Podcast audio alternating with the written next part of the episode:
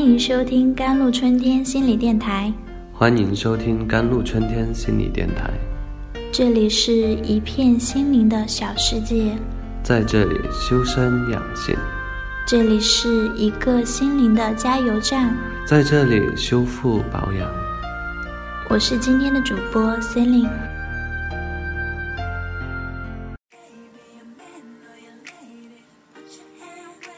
在我和别人沟通的时候，别人不理解我，我还是很不爽的。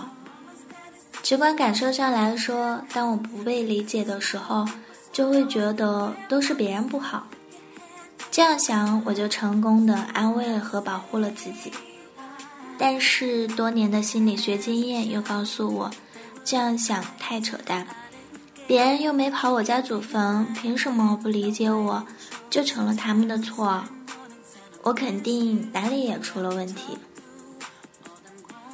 我们把别人理解我设为一个任务的话，分解它会让我们更清晰的看到发生了什么，进而好处理这个不爽。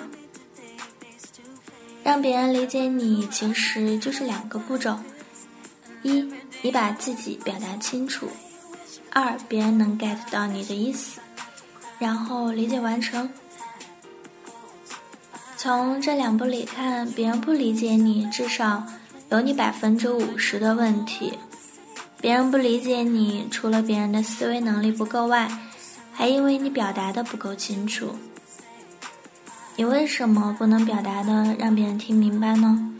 因为你自己也是混乱的，不明白自己怎么想的，你自己心里不清楚，才想让别人听懂你。在与别人的沟通中，当我们需要别人理解的时候，通常会用这几个办法来表达自己。第一点，真诚地表达自己，逻辑清晰，语言简单，根据对方的反应不断调整自己的语言，使之符合情景，然后对方很容易就明白了。第二点，从反面表达自己。用一些生气啊、抱怨、责怪、讨厌、推开的话语来责怪对方，为什么不理解自己？为什么做的、说的跟自己想要的不一样？很多自尊心强的人不愿意正面表达自己的需要，通常会这样。第三点，用表情和肢体语言表达自己。我很希望你理解我，但我又不知道怎么开口，我就用厌烦、冷漠、焦虑等表情表达给你。当我搭火车还在工作的时候，要是隔壁有个小孩吵个不停，我烦之又烦，又不好意思说，我就会制造出一些不耐烦的表情，希望娃妈能。能读懂、理解下我正在工作的人，很多讨好、难以拒绝的人如此。第四点，用心灵感应来表达自己。即我什么都没说没做，但我希望你能理解我的处境，理解我的哀伤，仿似你活着还没瞎，就应该理解我啊。当我这么总结出来的时候，你很容易就发现，一步比一步难以理解，一层比一层对他人的要求更高。假设别人的理解能力为恒定值，你怎么减小他人理解的难度，就是你的责任了。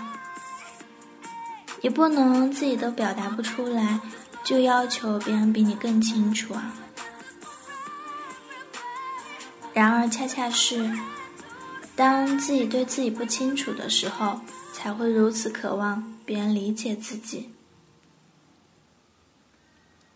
别人不理解自己很正常。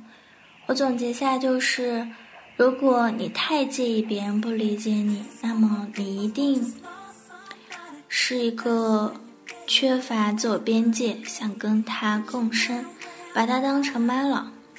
还有就是。你把该放到自己身上的注意力都放到他的身上了，把他变得比自己更重要了。第三点是你太忽视自己了，就没把精力先自己搞清楚、理解自己。第四点是，你该去学学逻辑学、表达能力、识别自己的内心想法等技能。前两者你可以去问你的数学老师和语文老师，最后这个我可以教你。如果你来，最后作为一个正常人，也不能要求自己没问题，因为有问题才是正常人。所以我的目的只是想说，别人不理解你很正常，你不少更正常。不过是你要知道这是你的问题。